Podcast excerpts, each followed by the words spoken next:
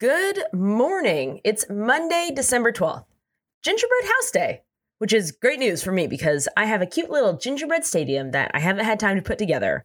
Well, guess what? I'm probably going to run out of time and not get done today. Yep, you guessed it, my gingerbread stadium. I'm going to make them play soccer. And now, the news.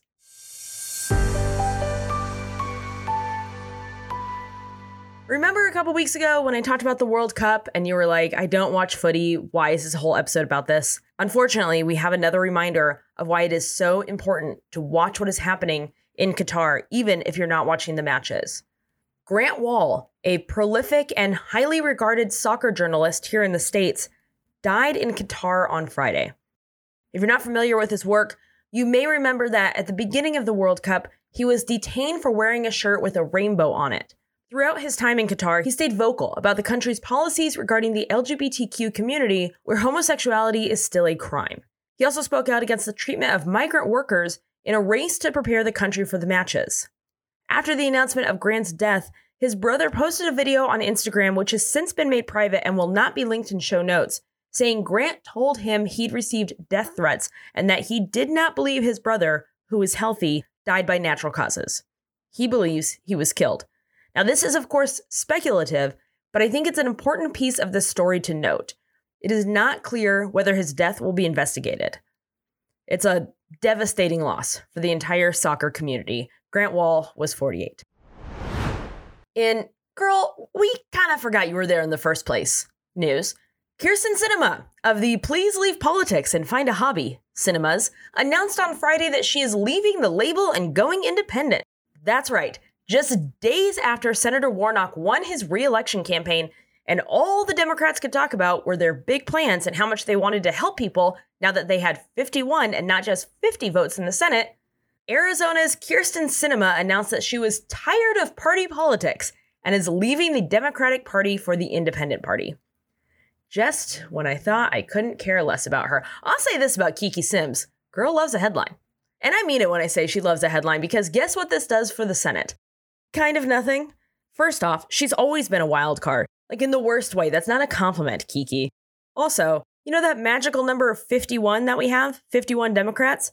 That number includes independents Angus King of Maine and Bernie Sanders of Vermont. They are counted as Democrats in the official count because they vote so often with the Dems. But sure, as I said on Friday, get your headline. And listen, don't let me be the only one who's dismissing this as anything other than an eye roll. Here's fellow indie artist Bernie Sanders. Quote, she has her reasons. I happen to suspect that it's probably a lot to do with politics back in Arizona.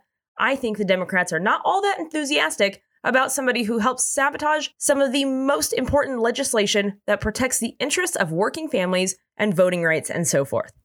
And here's House Rep Colin Allred. Quote, she was likely going to lose her next primary, and that's why she's doing this. It's not a principle change. And here's Keeks herself. Quote, nothing will change about my values or my behavior. So, like, then why did you do this? Were you not getting enough attention?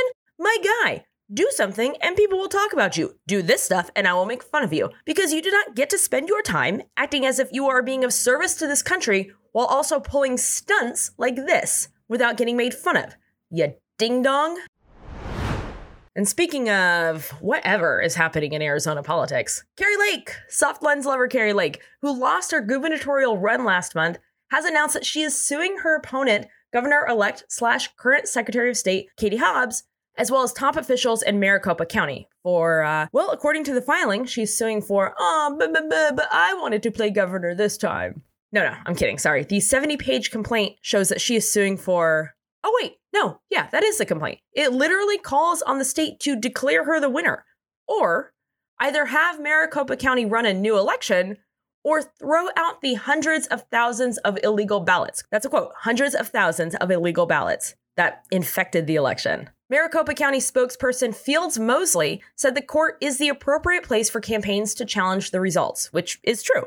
Moseley added that the county, quote, looks forward to sharing facts about the administration of the 2022 general election and our work to ensure every legal voter had an opportunity to cast their ballot. And listen, candidates have a right to make sure that their elections are fair, but it was. And so if she's going to do this, then she sure better have her concession speech, the one she still hasn't read, ready. Because losing an election is not a sign that the election was stolen. It's a sign you're a bad candidate. Kevin De Leon, the Los Angeles City Council member who was one of the folks caught on tape using horrifically racist rhetoric and still won't resign, really uh, continues to be an elected official here in the second most populous city in the country. On Friday, at a Christmas tree lighting with more than 100 parents and children in attendance, De Leon was confronted by five protesters. He shoved one of them, who punched back, all in view of the kids that were there. No worries. Everyone just relax. He still says that he has no plans to resign. So that's that's great. The 25 and a half day uncrewed test flight around the moon, called Artemis 1, ended on Sunday with NASA's Orion spacecraft making a successful ocean splish splash. Its safe travel and return with the mannequins for data gathering and Snoopy doll for, I assume, whimsy, continues to ensure that the Orion is ready to fly astronauts first to the moon and then, based on that, eventually to Mars. And that's it. That's the news. I'm proud of gingerbread. It's soft, it's spicy, it's strong enough to build a whole house with, like like a real house. Witches live in them, I think. Or Hansel and Gretel. Who lives in a gingerbread house? Someone does, and that's the point of this. But more than that, because just like gingerbread, you also have structural integrity. I'm proud of you.